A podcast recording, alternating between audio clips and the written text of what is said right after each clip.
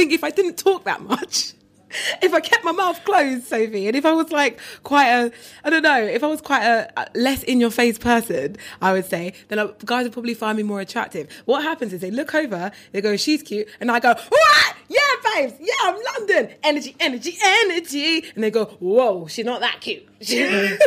That's too much. It gets better cause it has to get better.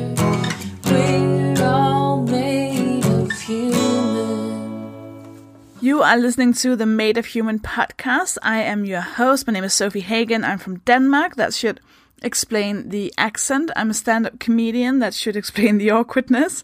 I am tired. That should explain the um, inability to say full sentences without stopping every once in a while. Um, I'm going to do this intro just without any kind of script or any notes or anything because I just want you to listen to it. I mean, I'm in that frame of mind at the moment of like nothing matters. I just want summer to come. I am done with winter and I'm probably not alone with that. It's just been one fucking winter. Like just one hell of a winter. I am so done with the darkness and the cold and the wind and wearing big coats and big shoes and long underwear and I'm so tired. I'm just tired. I'm tired of it being so dark outside. Um yeah. So anyways, I had the pleasure of speaking to London Hughes. I am st- I'm fascinated by her. I'm so it felt like once once she'd left after we'd done the the chat, the podcast, I felt like I was just I just found myself thinking of her like for the rest of the day. Just like her energy is so contagious, and I'm I'm very excited to find out if it uh, translates through the podcast. If you if you'll also feel slightly uh, what's the word like elevated um after you hear it. So I hope you'll enjoy it. She's uh I have this feeling that we'll see a lot of her. Like, there's a big chance that you're listening to this in like the distant future from now. This is 2018. This is uh, February. Well, at least when I'm recording it. Um, you might be listening in 2020, and you're a journalist who's trying to find dirt about London Hughes because she's famous now and she's like winning Oscars and um, doing Hollywood and all of that. And you're listening to this because you want to find out if you can make some kind of article about it that'll go viral because everyone wants to know about London Hughes. That's kind of a feeling I have, but I don't know. I just, she's great. Of course you'll make it. Anyways, um, this will make a lot more sense once you've actually heard her speak. Um, I just, just on my own, um, if you're like me, and if you're not in the distant, distant future. Uh, I'm, uh, I'm, my tour is almost over now. I only have dates left in, or tickets left for the shows in uh, Aarhus, Aalborg, and Odense in Denmark. Please buy the tickets. That would be lovely, so I don't have to um, do like Danish morning television and talk about tweets I made two years ago because they want the clicks on their websites or whatever. Um, uh, it's going to be a really fun show. I have great uh, support acts, and I'm just excited. It's like my home country, my home country. Uh, so I'm going to really enjoy the shows either way, but I'd love for you to come because I always love having Moped fans, listeners in the audience. All the tickets are on sofiehagen.com. Just sign up for my newsletter. Uh, I tell you, I tell like long stories, I tell secrets, I tell gossip, I share things that I wouldn't normally share with anyone. Um, so sign up for my newsletter on sofiehagen.com. Uh, I will now do, oh yeah, I'm to do this. I love this. Um, where did I hide it? Oh, there. Um, so I'm to do the acts of disobedience where uh, once uh, a week I will read out loud uh, an email that a listener has sent through madeofhumanpodcast.com or mohpod.com, M-O-H-P-O-D.com. Um, uh, where people can submit their acts of disobedience, so like when they've, you know, tried to kick to the man or bash the system or beat the patriarchy or what, just done something that's a bit, um, fucking brave, I think is it. So, this is this week's acts of disobedience, and this listener is called Aggie, and Aggie says this. This morning I got on the tube and sat down next to a middle aged white man aka the enemy. and he was taking up so much room with his elbow that it was digging into my arm, which pissed me right off. So I did what I would never have done a year ago. I looked at him and I said firmly, Can you give me some room, please? And I swear to God he had that how dare she tell me off look on his face. But because of his British fear of confrontation, he said nothing, gave me an aggro short laugh, and moved his motherfucking elbow. Small victory, but it felt good. Haha. I love how British this email. I love you, Aggie. Thank you so much for submitting that. I love how the Britishness of this. It's like I looked at him and I said firmly, and everyone's expecting her to be like, "You piece of shit," and instead it was like, "Can you give me some room, please?" And all British people are like, "Oh snap! Holy shit! She taught him!" And everyone else in the world are like, "Really? You're not gonna uh, stab him in the face?" Uh, I love this so much. I love this is a perfect example of uh, a perfect act of disobedience. Thank you for submitting that. You can submit your own through madeofhumanpodcast.com, where you can also buy a T-shirt. Um, so I love these so much. I, I want to keep doing them because uh, it gives me so much energy. Uh, maybe not physical energy because fuck me, I'm tired. But yeah. So hey, j- hey, thank you for listening. Like, thank you for being a listener of this. This is great. We're ha- this is a great thing. I'm very happy with this. Um, I think that, oh yeah, yeah, if you like me or if you like my stand up or if you don't know if you like my stand up, you can go to my website, sofiehagen.com forward slash shop and you can buy my show, Shimmer Shatter. It's about being an introvert. It's about not really liking people or parties and hiding in public bathrooms if, if you get too tired at a party of people being everywhere. It's only five pounds. You can also choose to give more if you want. Um, it's just an, an hour video of a stand up show that I've done. So you can go and see that if you want. But now, uh, I suggest you lean back. I mean, if you're in a place where that's doable, not if you're out shopping. But um, buckle up, get ready. I don't know why I'm making this sound like a. Oh, guys, I'm so tired. Why is it so dark? Why is it so dark outside? I don't want it to be dark anymore. I want the sun. Um. Anyways, do enjoy the absolutely wonderful, fantastic London Hughes.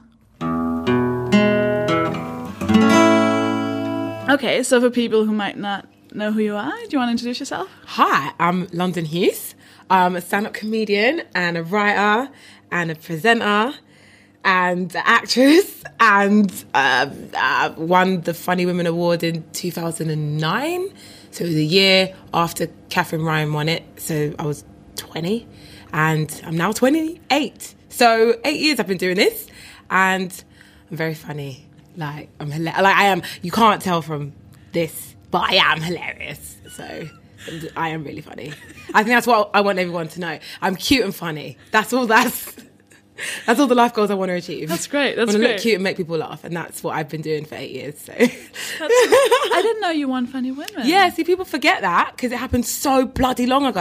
I've That's been doing amazing. stand up for three months, and And you won. yeah, and I'd never. The only reason why I went, I got involved in it is because I'd never met a female comedian before, and I literally was on the black comedy circuit. And people might may not know about the black comedy circuit, but it's a very niche market where Richard Blackwood is king, and you perform to mainly black audiences. And um, uh, yeah, I was on that circuit for about a month or so, and they're all guys on that circuit, really. So I just was like, where are all the women? And um, I'd only heard of really Gina Yashere. That's about it. So I ended up finding women to find the women, and um, ended up winning, which was nice. Amazing. Yeah, Is it it, was- still the, the case with that it's mostly men? On the black comedy circuit, yeah. Oh, It's- really? If you think we have a problem on the circuit over here with women, oh my god, the black comedy circuit, it's no women on the lineup or one woman on the lineup. If it's like there's, it's crazy. But that that's mainly honestly because there's not a lot of women on the black comedy circuit compared to men. There are more men,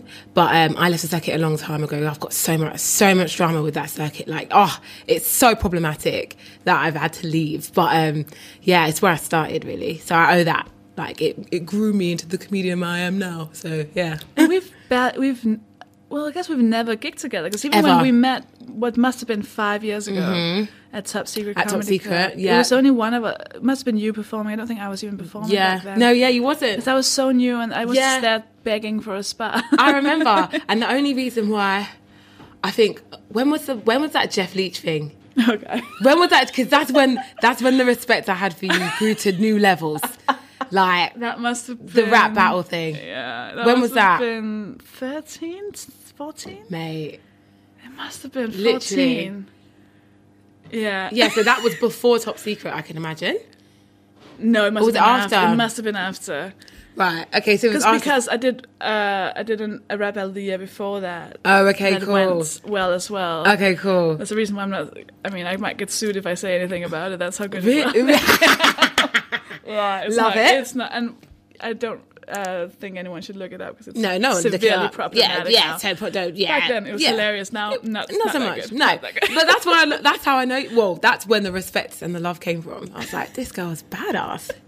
Who's this chick, bruv?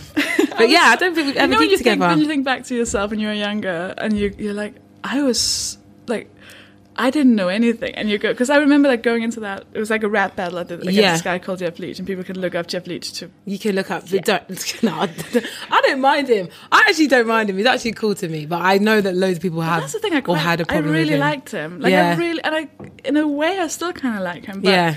Everything changes after you've you know defeated mm. someone in a rap battle You Yeah, know well, the fa- like. you guys just need to listen to this because the things that he's saying about Sofie are just not nice. And me, I can't. I honestly, I have too much ego to let anyone embarrass me like that, like way too much. And Sofie handles it with such class and fair, hits back the saying fire. nice- I'm not no, but you nice hit back the fire. He comes with stuff, but you can't. You hit back in such a classy way that I was like, yeah, I could. Because you know the Comedy Central rap, the Oh, yeah, the, yeah, the, the roast roast. battle, So. I got asked to do that. My agent yeah? rang me up. I Was like, "Do you want to do Comedy Central roast?" I was like, "No, I respect myself too much as a person to allow Tez Ilyas or Dane Baptiste to tell me about myself in front of Russell Brand. I'm not doing it. So that's why.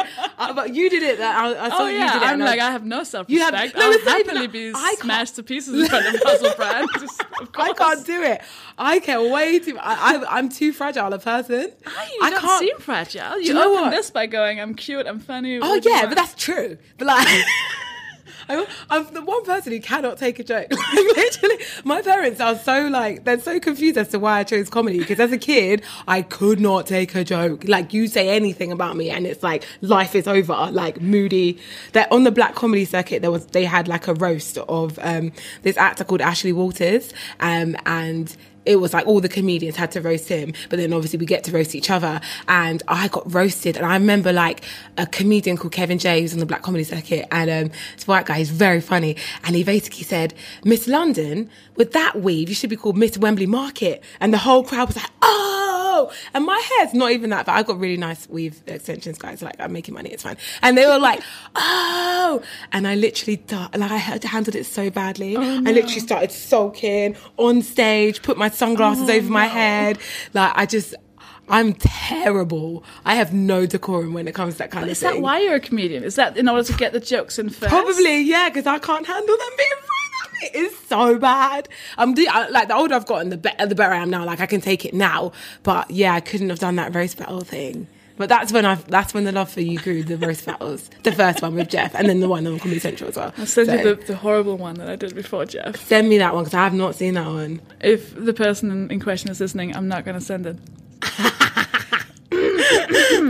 Yeah, oh, so oh, the yeah, past, the past. the past. It's funny, isn't it? Yeah, funny for the past. yeah. But Yeah, now you are everywhere. And even when I met you five years ago, you know when you can hear the way someone mentions someone's name, you can hear what they are. what is it? So What when people it? go like, "Oh, it's like it's London," like it was like you should know this. Oh, you know, really? That tone. And I was like, "How do I not know this?" yeah, yeah, person? yeah. Oh, that's nice. And that was five years ago. Now you are everywhere. Thank you. You're Do you know what? Everything. I'm I'm ugh, it's I'm shocked at the year that I've had because it's been crazy. So if you don't understand like I literally am the type of person that I have the most self belief. I think self belief is so important. Like, it doesn't matter if you if you think you're being wanky by saying it, but you, you've got to love yourself. And I love myself so much, like to the point where it kind of hindered me because I loved myself. I thought I was this amazing person, and you should all think you're amazing people. But then when you don't, what what you see in you is not reflected from other people. You go, "What? Am I deluded?" And like for me, like being a female comedian. You have you have knockbacks. You have way more knockbacks than any other comedian. like, like you just get knockbacks, and like I've had eight years of knockbacks, and I'm still here. And the end of last year, the knockback stopped for a bit and people just went, yeah, come on in. Hey, come through. London Hughes. Yeah, we love you. And it was like, I'm so used to like getting knockback that I've got this like thick skin up that I'm like, oh, I'm never going to get anything. And then when it all started happening, it was a bit like, oh, wow. So, um, yeah, it's How been did it crazy. start? What was it? So the the thing I've mostly seen is celebs go Let's dating. go dating, yeah. And I I watched. I I'm so bad at watching TV. So The- what is what's the concept So, of that Celebs Go? Dating is a, is a I've reality TV show. Like people share and they're like, I love London Yeah, so much. it's so crazy. Like I've had so much love from it. Um, it's a, it's a reality show that's currently on E4, and um, and it just follows the life of celebrities. Now, me, I personally do not feel like I am a celebrity, but out of everybody on the show. I have the most credits. I'm on the most TV channels and I have done the most work. So I would say that in terms of my CV, I do fit that bill, but my followers on Instagram do not, do not show the same, the same, my followers on, oh, I've got the least followers by like 50,000, right? So we've got like reality TV stars, um, I don't know if you'll know who any of them are, but some people from Made in Chelsea, some people from Towie. My friend Jade, who's on the show, she's got two gold medals. So like, okay, okay, okay, she's doing well. Um, she's got two gold medals in Taekwondo. Um, but yeah, in terms of like the show, when they asked me to do it, I was really chuffed because I knew that like I'm in terms of like followers. The whole world is about followers and Instagram and likes Yeah, and. Twitter and blah. And I hate all that, but that's literally what sells. So when I when they asked me to I was like, then I, I was a bit shocked that they considered me a celebrity, but I was humbled by it and I have the feedback, the love from the show. Like even on the way here, just from McDonald's to here, like three different people asking for my picture. It is mad. So I- amazing. Well, and what's the show? You're dating. Yeah, so your just follow me on dates, Do they Sofie. set you up with people? Yeah, so there's the premise of the show is there's an agency, and uh, these two people called Nadia and Eden work in the agency, and they find love for celebrities. So I'm dating normal human beings. So I've been on about ten dates throughout the series. Like people who aren't celebrities. No, that's annoying thing. How does that work? So it's just like, what do you do? Well, I work in construction. Okay, well. How many followers? How many followers Yeah. It's so for me, like I just like getting out there because I'm single and I'm ready to mingle, I guess. So going on dates is fine. Um, it being on camera is weird. Yeah. Like everything. Like I've got really bad. I'm when I drink cocktails, I get quite gassy. I'm quite a gassy person. So I burped a lot on my dates, and I'm getting it in my tweets. Everyone's like, "London's burping again," but at the end of the day, it's better out than in. Like, and I don't want to risk gastronitis and hold it in. You know when you hold it in Yeah, and you get yeah. gastronitis. I don't want to get that. So especially not for someone who's not the one. So I'm I wouldn't burping. cash for someone who's not the one. Exactly. Mm, that's perfect. Yeah, I wouldn't. So yeah, it's it has been crazy. It's been fun, and um, reality TV suits me. The imagine as a comedian, right? You just all your material. Literally, I'm just doing my material. I'm just on dates talking to people, being funny, and they're filming it. Like that is literally how I feel. It's so much fun, and it's the best thing I ever did. I, I'm having a blast.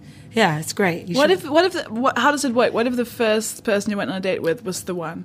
then that, that's happened they- in the show with another uh, actor Oh, called yeah? Jonathan Lipnicki. He's Stuart Little. Do you remember the film Stuart Little? The mouse? Yeah, he's the boy. He's now 28. Oh, oh wow. yeah. Remember the little boy with the Oh mouse? Oh my god! Imagine someone watching that thinking, "I bet I'll marry that boy in about twenty years." Literally. So he met this girl and he's stuck without her throughout the whole series. And I even said to him off camera, I was like, listen, babe, sow your royal oats. Do you know what I mean? Like, you've come over here from America. Don't just stick with the first girl you find. And he was like, no, I like her, London. She's a lovely, sweet girl. It's just the accent. Yeah. the accent. Literally, I was like, mate, you can get any girl you want. You're Stuart Little. Right. Well, he's not. He's not the mouse. He's a kid. You're the kid from Stuart Little. You can do what you want.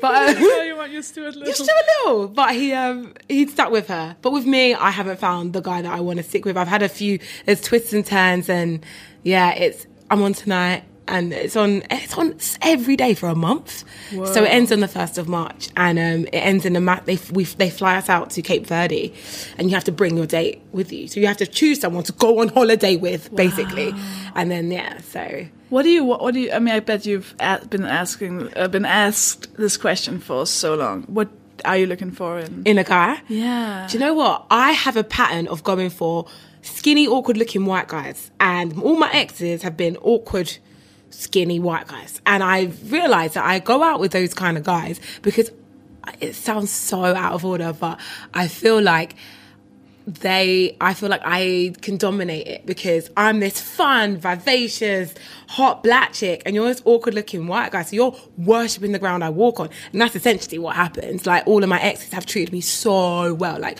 I don't even deserve some of the, like how well they've treated me. Like it's a blessing. But essentially I get bored of that because it's not a challenge. And that's me on the show. I've actually admitted to it and said it. So I've been trying to, I want to date a guy where I'm like, oh God, I'm punching. I want to meet someone that I'm like, oh, he is too good for me. And so far, I haven't dated anyone. I haven't dated anyone that's um, more awesome than me.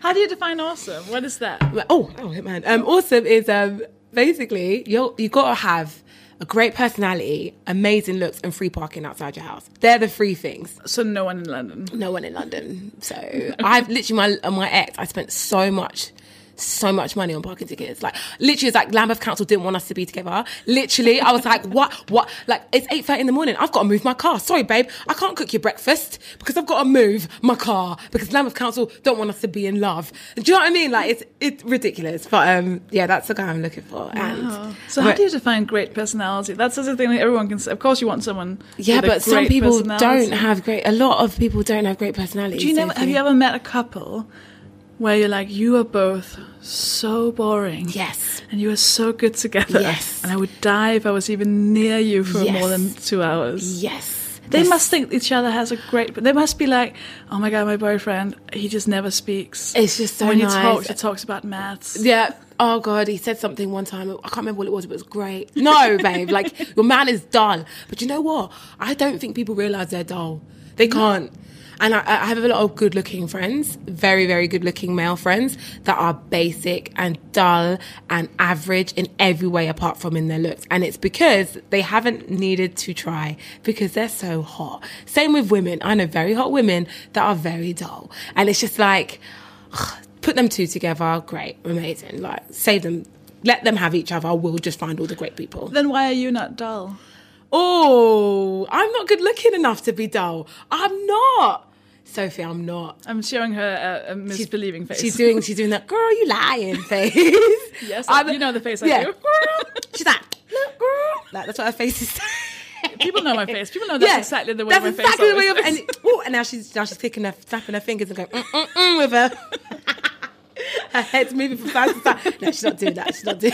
I think people know that I'm not doing. yeah, they don't. I think they. I think. I think your listeners know you're not doing that, Sofie. But um, I, I, I don't think I'm good looking. I, it sounds so stupid, You well, you've said it twice that you're hot and cute. but I am cute. Don't get me wrong. I'm cute. All right, this is the best way to describe it. Yeah. a whole new world for me. Okay.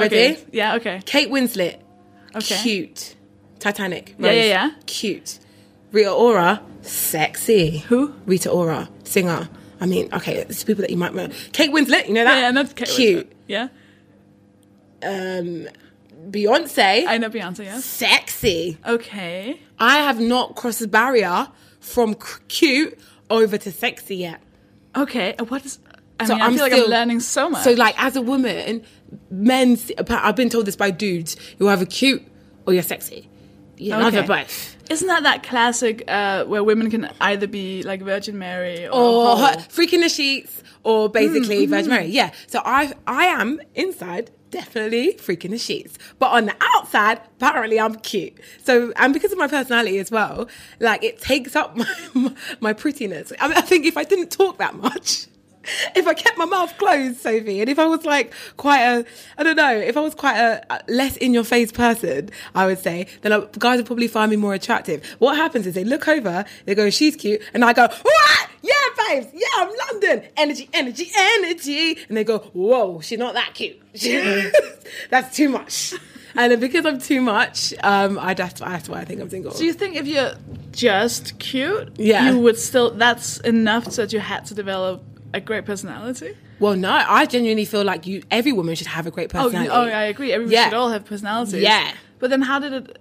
If, have you felt cute your whole life? I felt ugly after oh, in school. Oh my god, I was like one of those late bloomers. Like I got only got hot at like in school terms hot. I'm talking like just decent looking at 15, and I knew it because I went to all girls school and there was this guy who would like hang out outside the school. It wasn't a pedophile, he was a kid. He was he was he was very much 14, uh, 14, 15. It's called Kyron. And all the girls like, oh Kyron's outside, oh Kyron's outside. And we'd have to like walk past him looking all cute so that Kyron would notice us. And then one by one, Kyron would scan us and then he'd choose a girl that he wanted to talk to. And be like, ah, Kyron talked to her this week and ah. And Oh then he'd like, God. yeah. Kyron yeah. was living his Kyron absolutely best was living his best life, Sofie. And literally, I was like, Kyron, I didn't even dress up for Kyron or look cute for Kyron because I knew Kyron weren't looking at me, babe.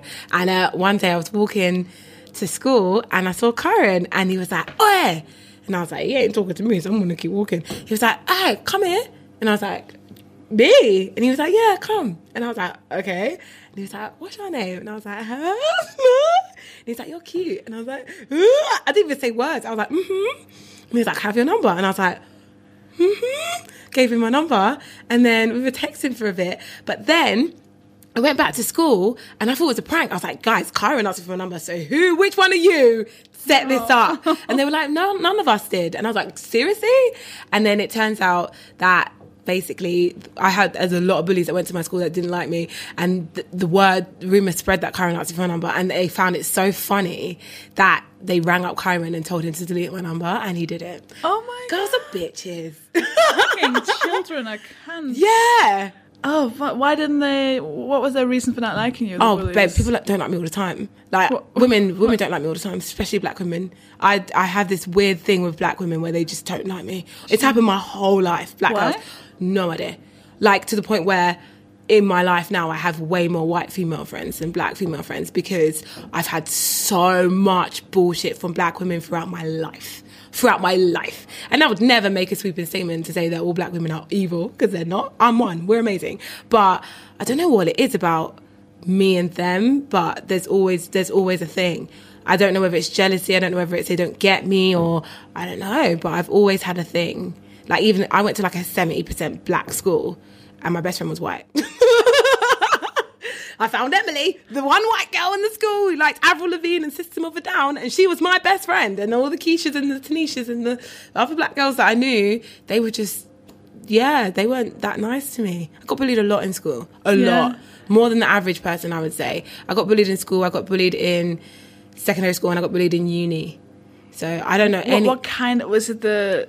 Because I don't know anything about like all female schools, or Yeah. girls schools. Yeah. that, we don't have that. I Yeah. don't think we have that in Denmark. yeah, yeah. Um. So I can imagine it's a whole other layer of it is. dimension of bullying. Because girls are like girls. know how to hurt you, man. With boys, I feel like it's like oh, they'll fight you, Yeah. they'll call you names. Yeah. girls will be vindictive. They'll ruin you from I had inside. I had friends, and I call them friends because I genuinely thought they were my friends that would be nice to me on Monday, and then on Wednesday just be horrible to me because they could. And I didn't do anything about it because I just hated confrontation.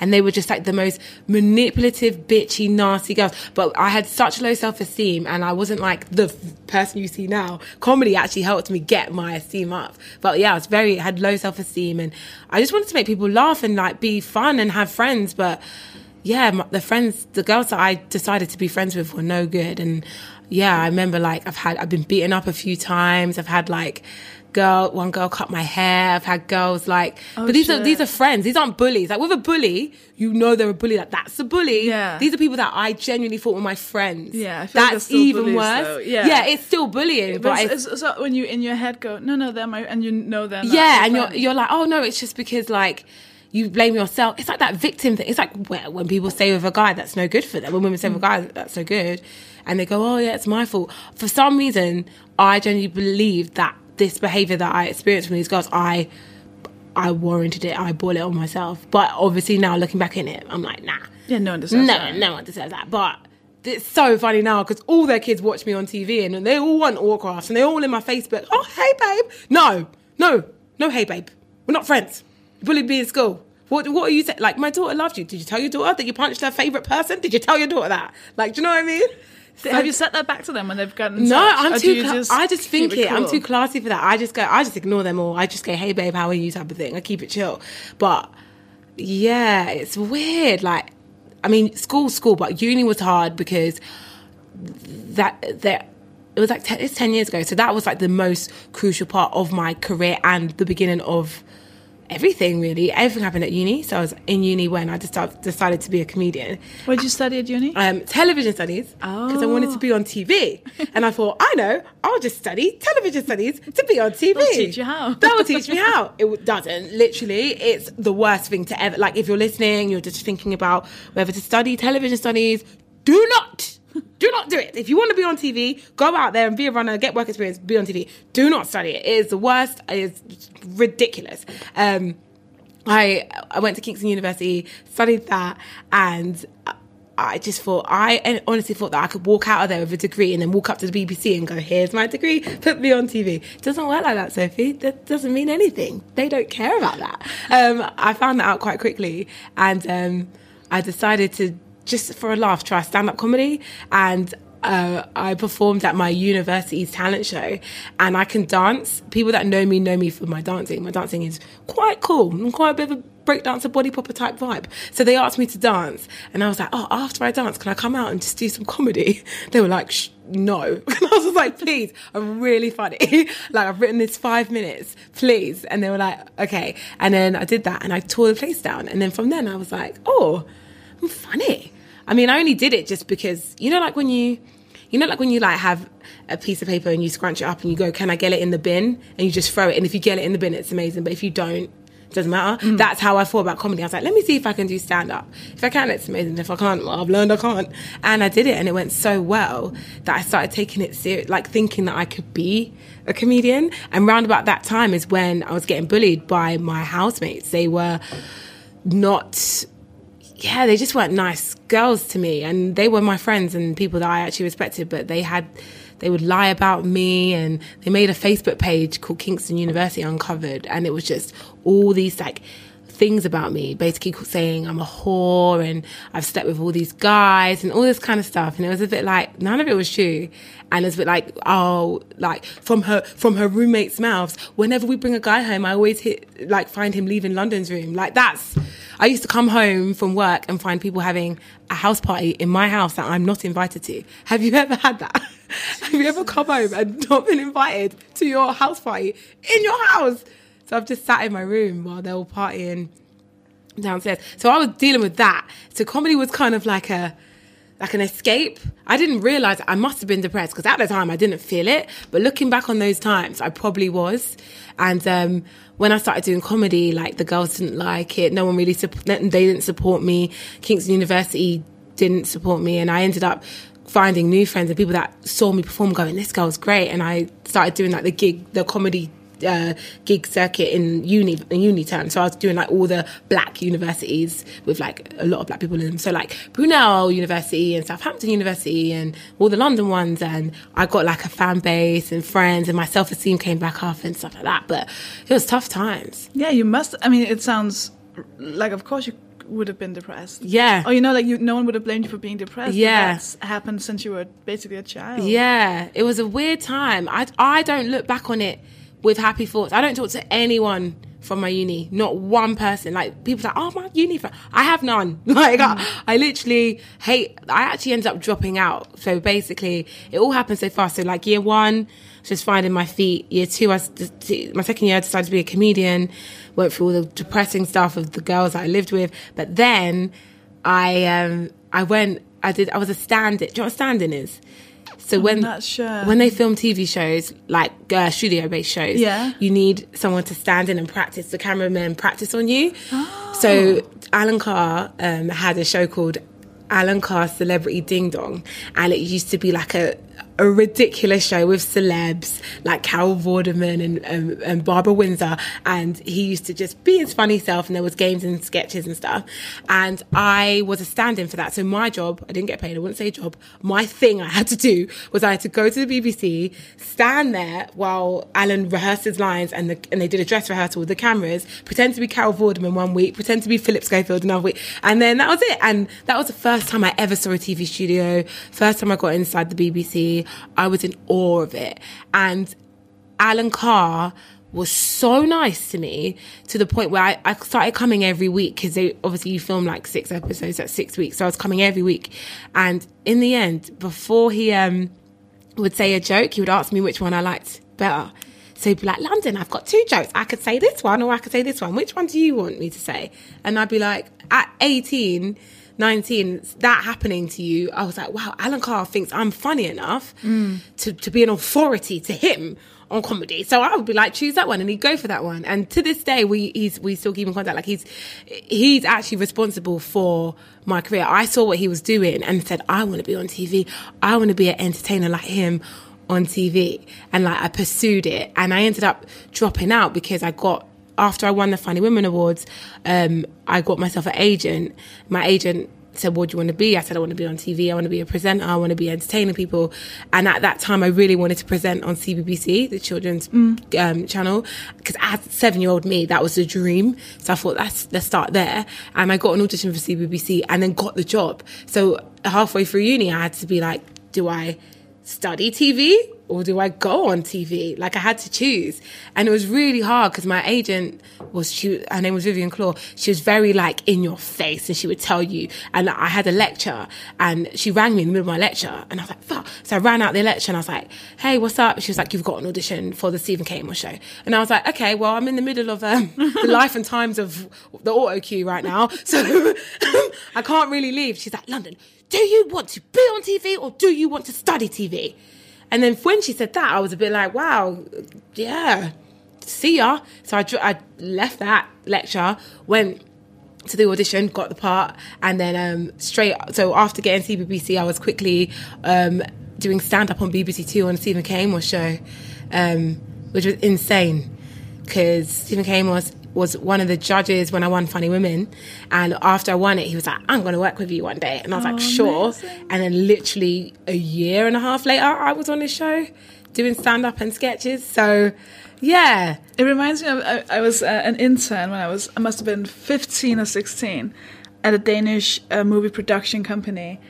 And so I was like, they didn't want me there. Like I turned up the first day and I was like, I'm the intern, like the school intern. Aw. And they were like, no, we don't do that. So they had had some kind of receptionist who'd just been like, yeah, sure, whatever, I'm done next Yeah, week. yeah, yeah. So they, no one knew what to do with me. So they were like, oh, sweep the floors. Or like, Oh, you can, really? You can read these scripts. But I was like, oh my God, I'm in a movie yeah, because you see it like that, you're like, and wow, I'll to be a do anything. I Yeah, wanted- so I was reading these scripts, being like, "Oh my god, this is how a script looks." Yeah. So once they let me see a screening of a film, so it was just like a bunch of like professional people in this room seeing the first ever screening, uh, like the first draft almost of a movie. Yeah. By this Danish director that I really loved, and I was yeah 15, just sitting there like watching this film, and then afterwards everyone got together in this circle, and I was like, I shouldn't be here. Yeah. And I was sitting there, and then they all went around saying like, what doesn't work and what do you think works? Yeah. And then at the end, they asked me just because, yeah, let's ask the child. And I was like, ah, well, I think um, this scene, that scene, um, I, I, I just, I just don't think it works with the rest of the film. I'm so sorry. but Amazing that you were honest, though. I'm so sorry. I'm so. And then the director went,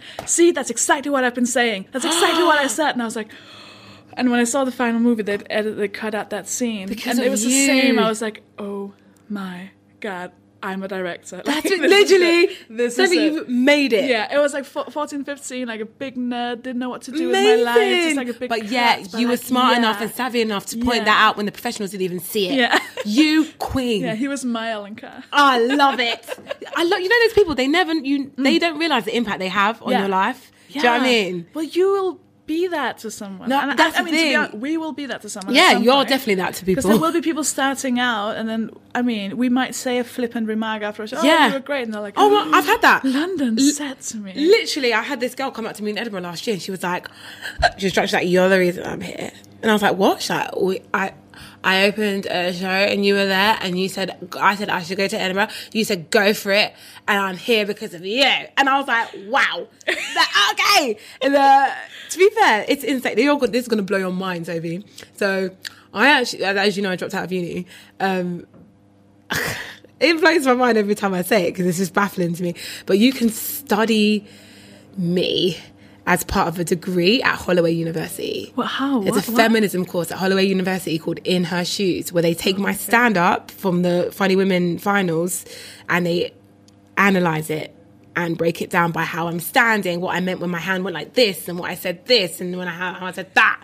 Literally, women have been writing five thousand word dissertations on my stand up routine. It's amazing. Do you ever feel like taking that course to learn? I why you did really want to.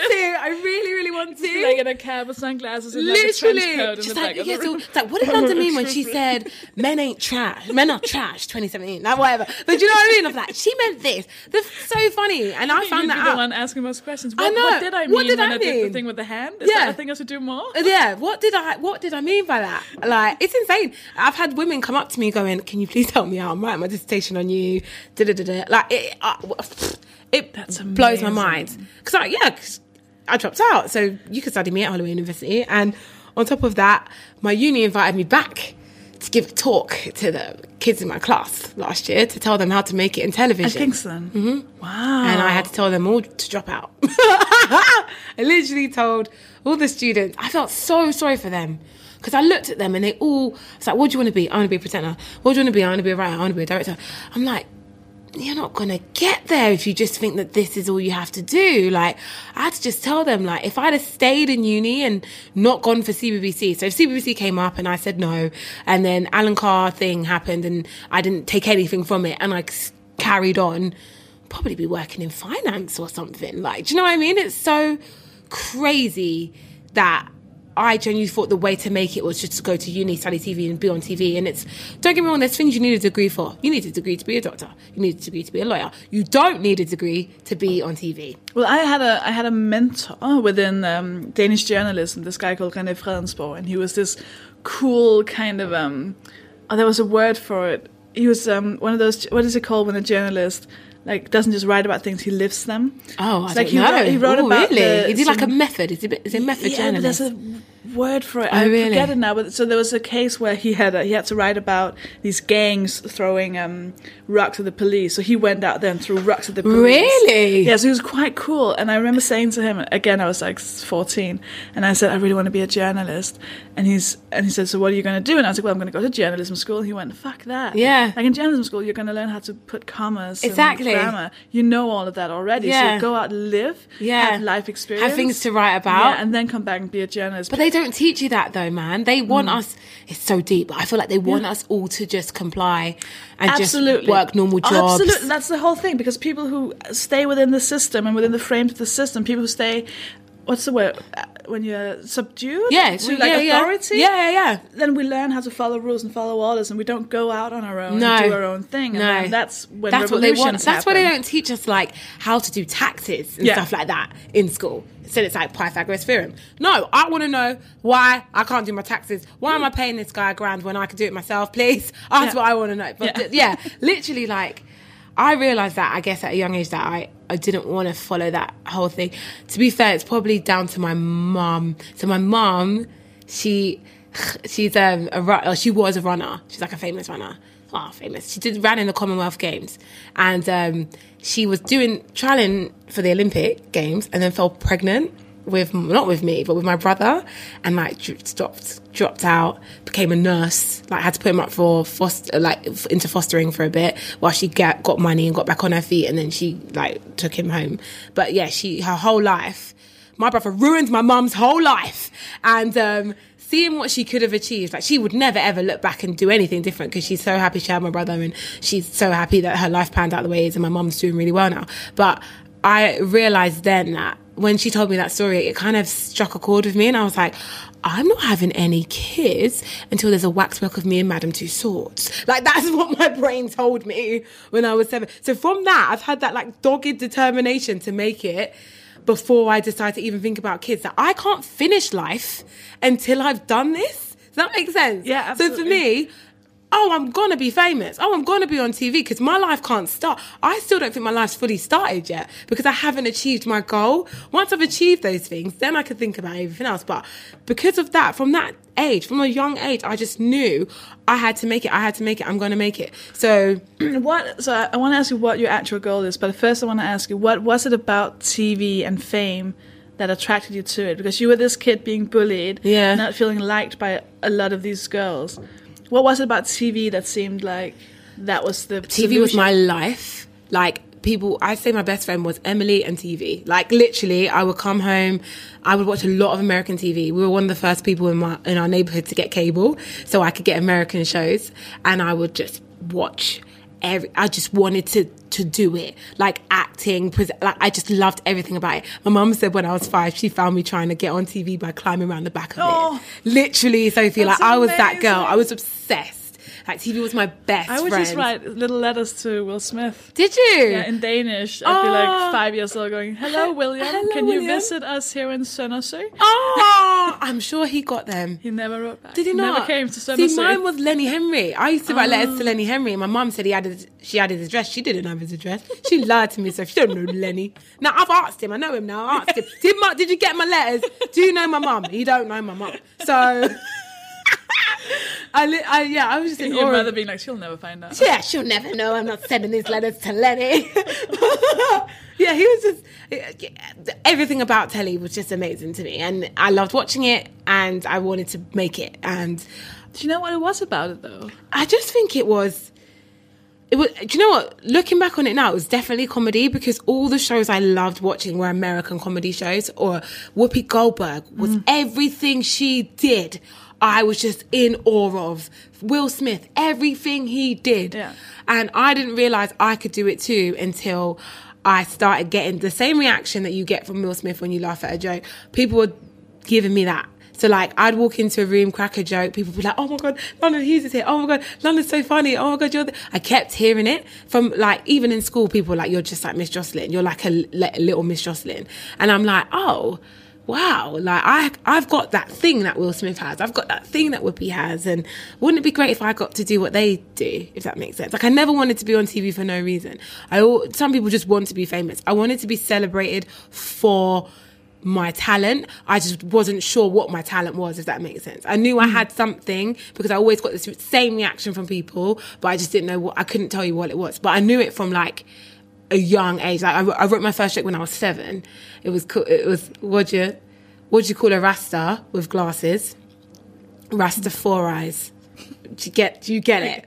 There we Rasta four. So that's seven, Sofie. That's when I came up with my Rasta joke. But I didn't think I could be a comedian because the only comedians I'd ever seen was Lee Evans, and I genuinely didn't think that like a black girl from Thornton Heath Croydon who has got what, one Rasta joke can make it. you need at least four You need at least Rasta four jokes Rasta to make jokes it. to make it, right? So I genuinely didn't think I could. Could you um could you relate because I remember like I what would watch Fresh Prince of Bel Air and I would learn about like insults and then I would go to school Oh, and would then try say and use it. the same insult Yeah. because it was an amazing show where they were all insulting Yeah, each other yeah, and it was really funny. wow, it was amazing Yeah. so I think that was what I really loved about these shows which they would all be kind of snacky Yeah. to each other Yeah. so I think that was that was one of the things I fell in love with which was that oh I'm I'm learning something learning about yeah learning how to Yeah. to like kill off your opponent with like witty puns Yeah. well, it wasn't really witty it's a fresh prince but like cool in your face stuff My, with me it was his performance so like Mm. he would be the way he'd sit and like cross his legs and do a hmm Oh yeah, face and yeah, a, I would do those hmm, fingers. and the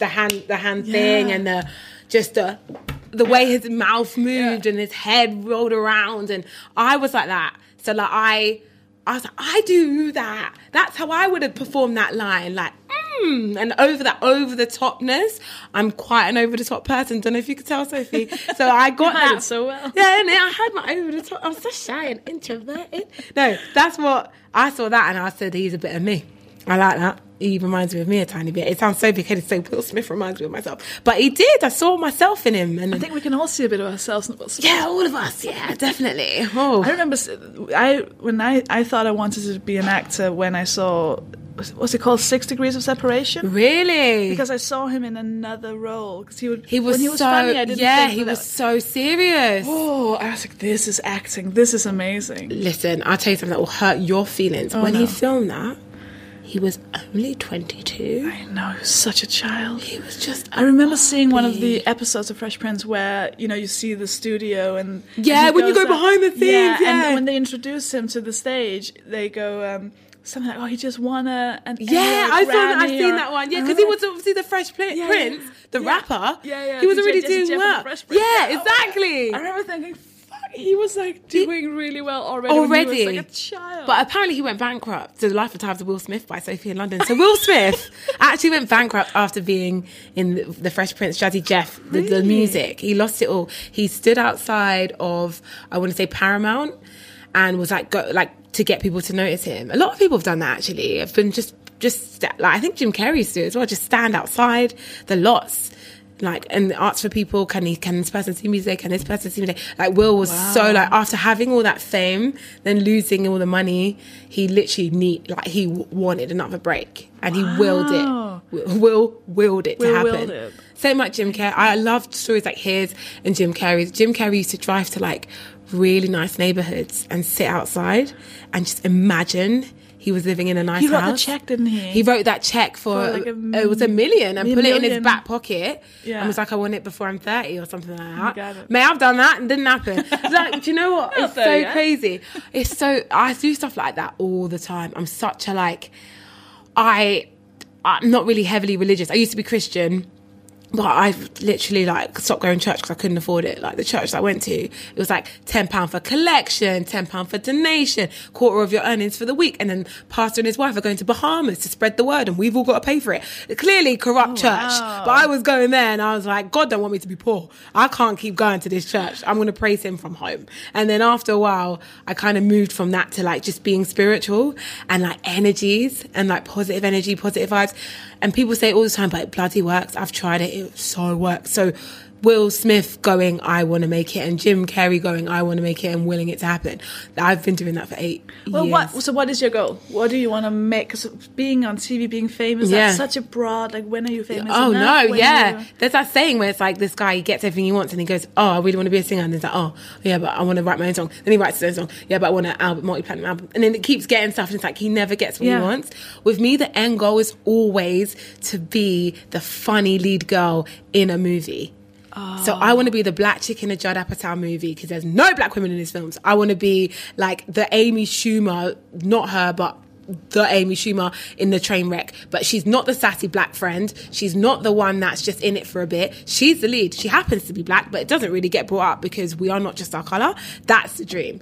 And I tweet this every year. I tweet black girls to play to play lead in Hollywood rom coms by 2020. The dream is to go from like comedy to rom coms and like be the lead in a rom com. The closest thing we've had to that is Jennifer Lopez in her, all of her rom coms, but she even she was playing white women. So Jennifer Lopez plays white women in all her rom coms. Trust me. Apart from Maid in Manhattan, when clearly she could, she had to be a Latino maid, obviously. But um, that's the dream, just to. And the closest thing of career I could say that that I could take that from is Whoopi Goldberg because Whoopi, she was black. But it was never a black movie. Like Sister Act is a film with about two white people in it, but it's not a black film. It's just a film. And yeah, I'd love that for for my fame or talent to transcend color. So when I'm in these roles, it's not just she's playing the black person. It's like it's London Hughes in that role. Do you know what I mean? So What if that happens soon? Oh my god! Well, here's the thing. Here's here's a gossip I can tell you. So, um, I um, I've had like a crazy time. All this stuff with TV, just to keep you up to date in case you still have no idea who I am. So the Cele- Celebs Go Dating's on now. I also present a show on um, ITV every weekend morning called Scrambled. It's like a kids show, fun games and chat. And then um, I present a show on Channel Five called Extreme Hair Wars. It's like Bake Off, but for hairdressers. Amazing. And I'm very much the Mel and Sue, the black Mel and Sue of everything. And um, it's so much fun to present a show by myself. I think I am the first black woman in the UK to present a show by herself in a long time, which is very sad. I did the research and I couldn't find like a primetime show presented solely by a black woman in this country f- since I've been alive. So yeah, I, I'm very chuffed about that. But um, I've got a new Saturday night show coming out on BBC One in April, and I was like, I'm happy with all this luck. This is great. And then my agent rings me and it's like, Oh, um, this American management want to sign you, and I was like, What? And it's like, Yeah, they found your sketches on YouTube. I wrote these sketches called No Filter. You could check them out if you want. It's um, 15 sketches written by me, starring me and my friends. And these American agents stumbled across them and was like, Who is this girl?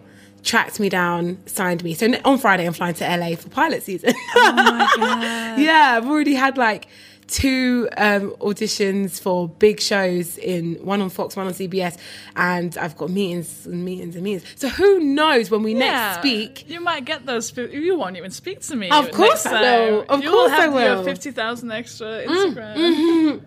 I know, right? My Instagram followers will go up, and that's all we want. Mental, but do you yeah, think you'll be? Do you think then you'll be done? Do you think like once you've reached that goal, Yeah. once you're the lead, you'll be like, oh, I'm just chill out now. yeah. I'll be then. I can think about having kids and getting on with my life, getting married, all that stuff. Because I just, I just can't think about anything. There's no man I want more than that dream to happen. If that makes sense. Yeah. Oh yeah. Totally. So even all my exes, I could never see myself with them if I made it because they weren't the type of unless I met someone who's just like me, who's as driven, as ambitious, so we can make it together. My ex is like all the, all of them are lovely, simple guys that like the simple life and didn't want all that. And I was like, oh no, I want all that. So you're you're either with me or you're not. Like that's how I am. I remember, I remember meeting a guy, and he said, "What? It's not like it's not like you would like cancel our wedding day if you got a good gig." And I was like, uh, yeah. yeah, no, I think I would." Yeah, I would. Yeah, Yeah. wh- What kind of gig? yeah, innit? What, what we Who- talking? Who, it- hey, who books this? Exactly. I mean, come on now. Who, Yeah. who which gig is it? The Apollo, I'd cancel Yeah, for Apollo. cancel for Apollo, 100%. I wouldn't cancel it for Zero Comedy Club, No, but I no. would rearrange it We- and we'll- cancel our honeymoon. There we go. Literally, I'm like that. I'm too driven. Yeah. And it's sad though because we end up being very lonely people. But I'll be lonely with my with my BAFTA. I'll be lonely with my Oscar. It's like my friend just won an Oscar yesterday. Uh, Oscar. Uh, I say Oscar because I genuinely think he's going to win one. But he just won a BAFTA yesterday for um, a film called Get Out. He stars Oh, in Get Out. You know Danny Kaluuya. So me so i'm from this world of black um, performers where we all started around the same time and so when i started stand up danny daniel was was like in skins doing writing for skins doing his thing so yeah we all know each other so like i like and i messaged him literally the other day um day before yesterday i'm going to meet up hopefully meet up with him if you've got time because he's nominated for an oscar and everything but he was like come out here london like you are never as a black it's so, i hate to keep saying it because i don't want to have to say it but i feel like if i don't say it then it's like I'm over. I'm not addressing it. I have to. You have to realize that as a black woman in this country, in the arts or in on television, it's not the same, and you're not really respected until you leave. It's so sad that you have to leave. Gina Yashere said exactly the same thing Yeah. on this podcast, I believe. Really, because Gina, like Gina, le- like when Gina was at her height, like I, I, I've never even met her. I just know so much about her. But when she was at doing her thing. Like she weren't respected. Mm, like yeah. she was killing it left, right, and center. She didn't get her own show. She got, everyone in their son had their own show. Jack Whitehall's dad's got a show. Well, how comes Gina couldn't get a show? Like, why did she have to go to America? Like, do you know what I mean? It's just Yeah. sad. And I always think about like what my you my LA level could be or my American level. So like my friend, she over here, she was in Hollyoaks. So her UK level was Hollyoaks. In America, she's in Game of Thrones and Fast and Furious. So hmm, let's see. Do you know what I mean? She's mixed race. Her name's Ali Emmanuel, beautiful girl. But yes, Hollyoaks is what her biggest show was over here. Idris Elba, he was in a soap called Family Affairs, one of the worst soaps we've ever produced in the UK, to the point where it got cancelled. It's on Channel 5. It was terrible. Idris Elba, people forget that before Yeah. Idris was in The Wire, he was in that. You put Idris Elba in Family Affairs? Idris Elba? And now he's just and Idris now, Elba. oh, now you want to say, oh yeah, he's ours. He, he, you didn't respect him when he was here, so he had to leave. And now he's Luther. Now he's Idris. Now he's a name. But when he was over here, you didn't give a shit. So for me, I'm like, okay, London Hughes. All right. So over here, like you know, she's done kids TV. Yeah, cool, cool, cool. She's she's doing her thing. Some reality, bit of reality. She she popped up in Fleabag for ten seconds. Yeah, that's fine. But in America, we'll see what happens. Do you know what I mean? Like I want to know what my American level is, and I, I I don't see any reason why I should not go there and try. Oh God, no, go there. Yeah. Oh my God. Yeah. So it leads me to so two questions I always ask. This is the first one. Um, well, I've started asking this. It's kind of a new question, um, and I love this question. And uh, I ask you this because I asked this question to Westlife when I was 13. oh my God! Stop. and it was my like I, I was so proud of this question. And Westlife. Westlife had a horrible answer, but no pressure. Okay, so right. the question is, which question would you like for me to ask you? Ooh, is that what you asked Westlife when you were 13?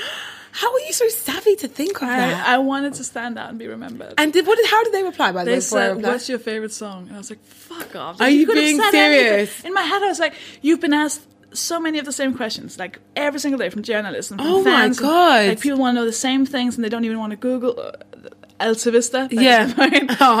And I was like, "You want to know my?" Fa-? No. I was like, "Come on, you can answer. Like, you can tell me anything. Yeah. you could be asked any of the questions you had never Yeah. asked." So, so I was quite disappointed with their Oh right. with their answer. That's a terrible answer. I know, right? Mine's going to be better than Westlife's, I think. Yes, please. I want you to ask me.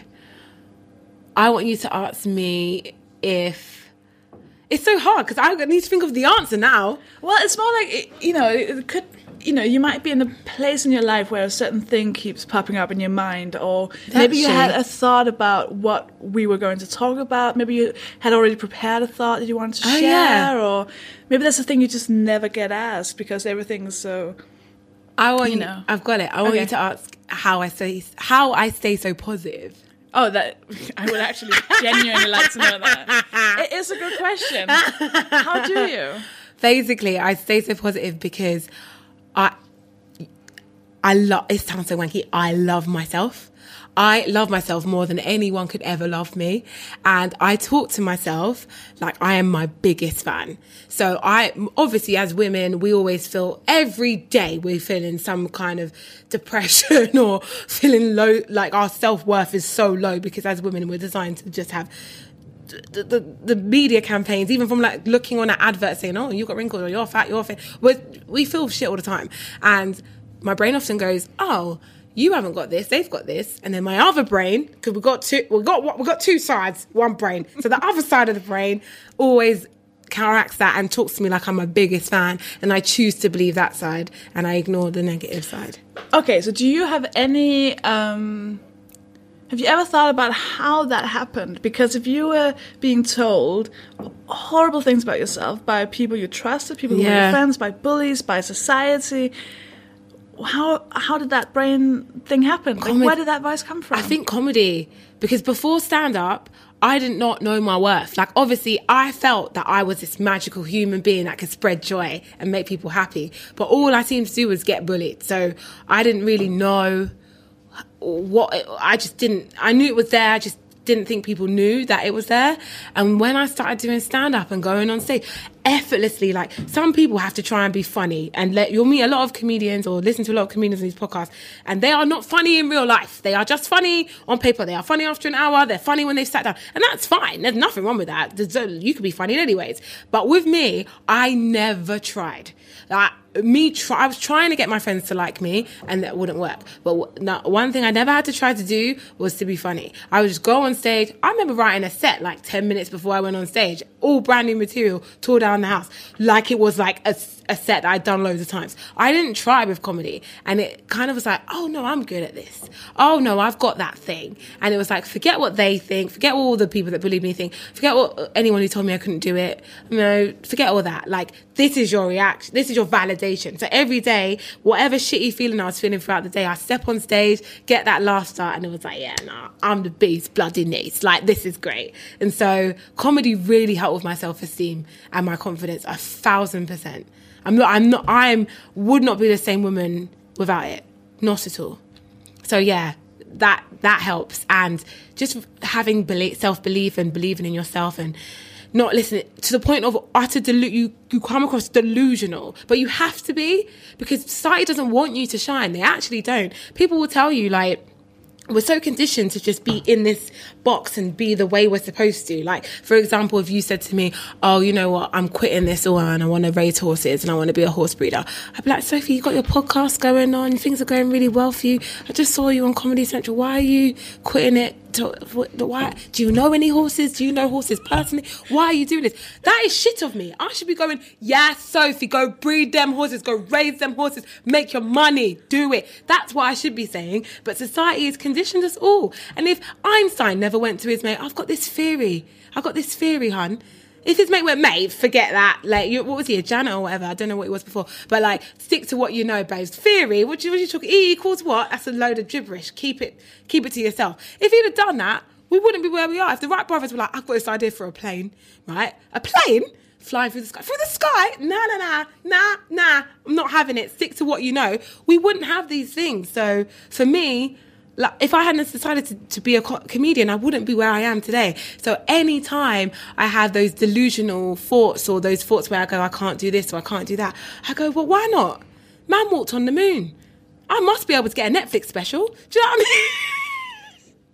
Like, like why not? Like the, the the the chances of me getting a Netflix special are higher than man walking on the moon when he decided to. Uh, like, do you know what I mean? And he walked on the moon, so I should be able to get a Netflix special. Like, you have to just be rational and um, yeah. So you need. I talk to myself like that a lot. That's amazing. which leads me perfectly into the last question, which I always ask. I've always asked it. I've now asked it 79 times. Okay.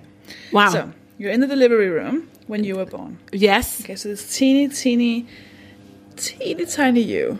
Teeny uh, tiny me. teeny tiny London Hughes, and it's a you- you're a baby. You're crying and crying because there's lights and sounds everywhere, and it's very scary. You're not used to this at all from Yeah. the womb, so you're crying and you're terrified, and you know what's going to happen for this baby. The next, you you're holding yourself as a baby. I'm holding You're myself. holding yourself as a baby. oh, this is deep, right? Mm-hmm. Okay.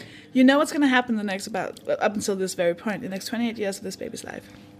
You know there's going to be so many moments of lights and sounds that are going to be scary. It won't be lights, it won't be sounds, it'll be something that will be bullying, it'll be all these things you've gone through. Yeah.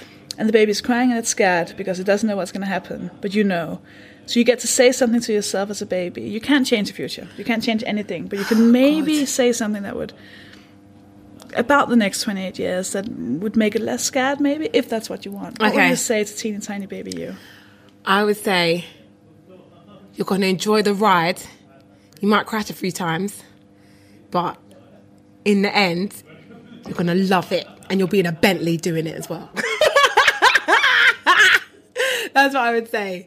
That's what I would say. And the thing is, I'm saying that to myself now. Like, I'm that baby now because I know that that five years from now, I'll be like London when I'm in my mansion or whatever. And I'm dating like some amazing comedian, Seth Rogen type comedian. And I'm like, listen, can you imagine how I felt five years ago? I just know this, but life is hard and you forget these things and you you get caught up in the moment and you forget that like when you step out you're gonna be fine like you're gonna get through it and when you focus on the positives the negatives kind of disappear. And i so spent too much of my career focusing on the negatives. Even though i was a positive person and i carried myself in a positive way i go home and go well i'm not on live at the apollo and no one cares about my edinburgh show. And why people don't think i'm a real comedian because i'm on kids tv i've had every type of negative thought that anyone could ever think but they all it's all rubbish. It's all ridiculous. It's absolutely nothing. It doesn't mean anything, and it just kills your creativity and kills your vibe. So I choose not to believe it, and it's it's shit. So I shouldn't believe it, but. It'll be fine. You're going to be great, and I'm going to be great, and it's going to be fine. That's great. Where can people find you? Where should they definitely follow you on Oh, God, Instagram? yeah. Follow me on Instagram at the London Hughes, um, L O N D O N H U G H E S, and then my Twitter's at the London Hughes, and my TV shows are on TV. So just click, just put on BBC One or ITV or E4 or Channel Five. I'm on one of them. Yeah, um, the Oscars in a few yeah, years. be seen at the Oscars and then like getting a BAFTA as well. Like, who knows? Next to Seth Rogen the I love Seth Rogen. Martin Oh Freeman God. and Seth Rogen are like, I want to date Martin Freeman so bad. So you definitely have a type. In it? You think? Can you even tell the difference between No, them? I can't. I just bloody love Martin. Like Seth is amazing as well. I've never met him. I've never met Martin, but I feel like I could. I feel like I could really get on well with Martin Freeman, and he's divorced now. So like, yeah, I love him. I love it when you get that when like a celebrity like gets married and I'm like, ah, as yeah, if- as if I had a could- chance. I do that all the time. Sofie. Chris Hemsworth is married? He's married. Oh, well, I can't get with him now. I must like, have been second in line to that. Clearly. Oh my god, I do it all the time. Literally, anyone that's single, I go, okay, cool. At least I can get, I can Yeah. get him then. Like it's mental. Just has to meet me and he then just got. all good. Listen, he just hasn't met me. Martin Freeman has not met me yet. I'm pretty sure if he met me, we'd get along really well. I've got a feeling he likes black girls. I've got a vibe. I get a vibe from him, and yeah, Seth Rogen as well. Oh, love him.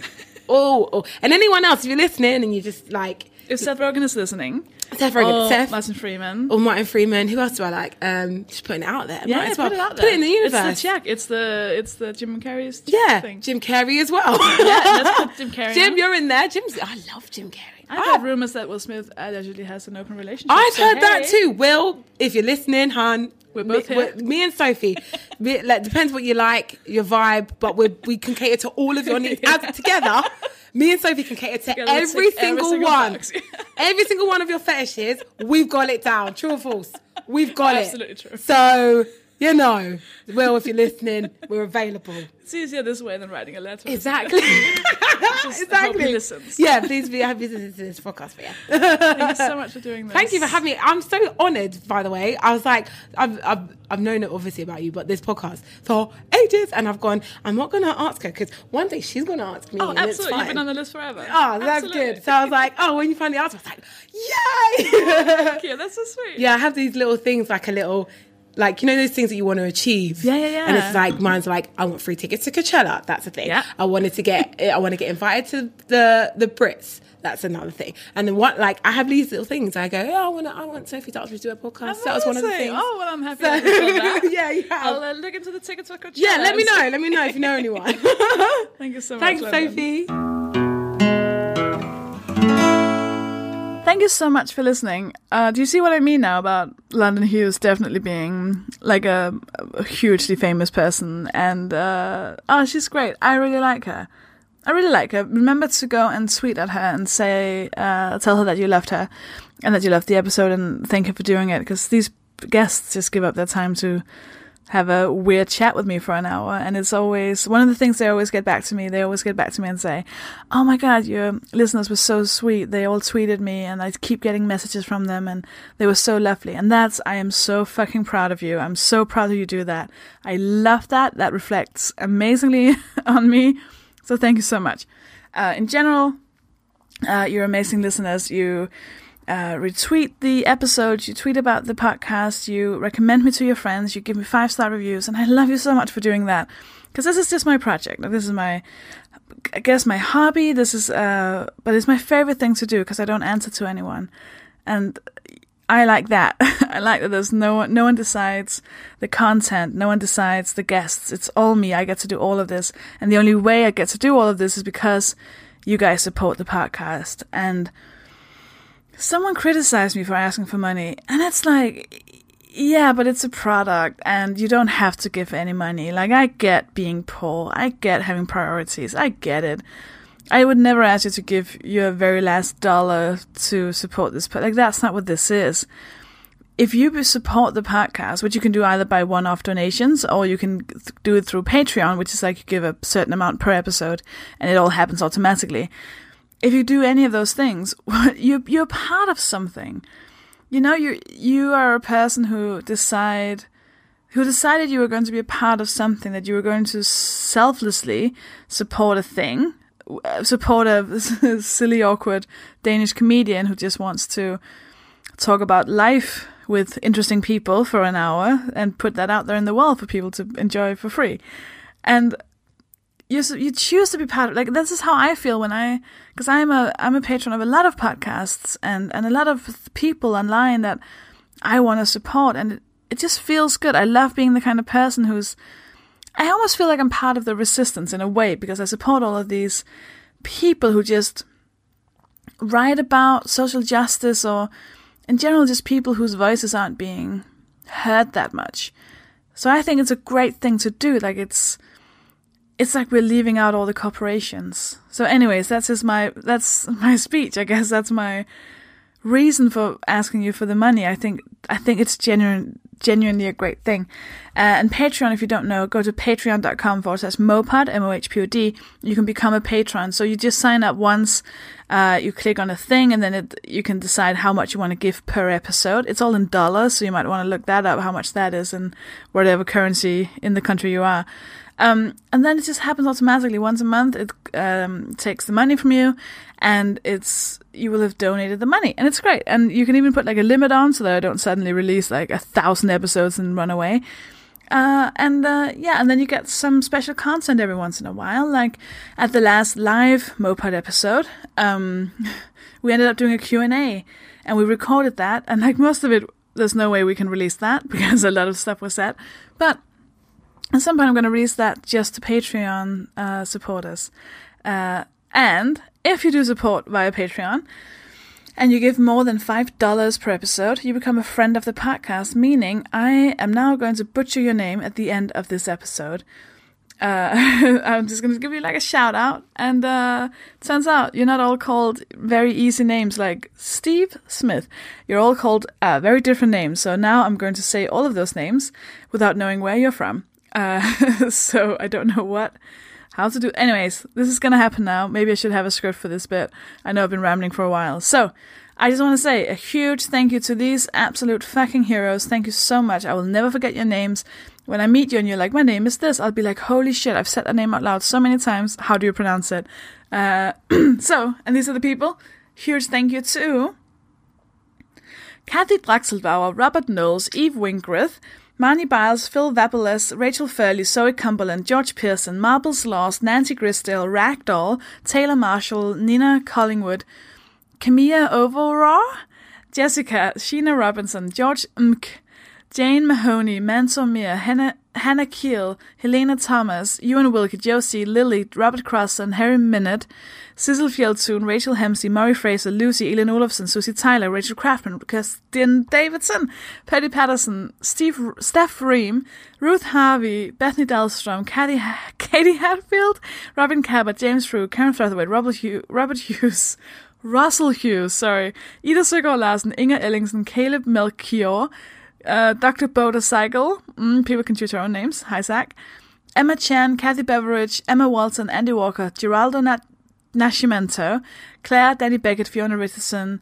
uh, Grace Suter, Kat Pillar, Harold Van Dyke, uh, Eleanor, Sarah Ferreira, Ikaseth, and Daniel Rivershade. Wow, that was a more difficult one than uh, than I'm used to. Um, yeah, so those people, uh, you are absolute heroes. Thank you so much for supporting. Uh, at the end, I just want to say, um, yeah, keep supporting. Uh, I'll speak to you next week. Thank you to Sarah Garvey for producing this episode, to Bailey Lenart for writing and recording the jingle, to Linda Brinkhaus for the logo, and to the Phoenix Artists Club and Peter Dunbar for letting me record episodes there. I will speak to you next Wednesday. Bye.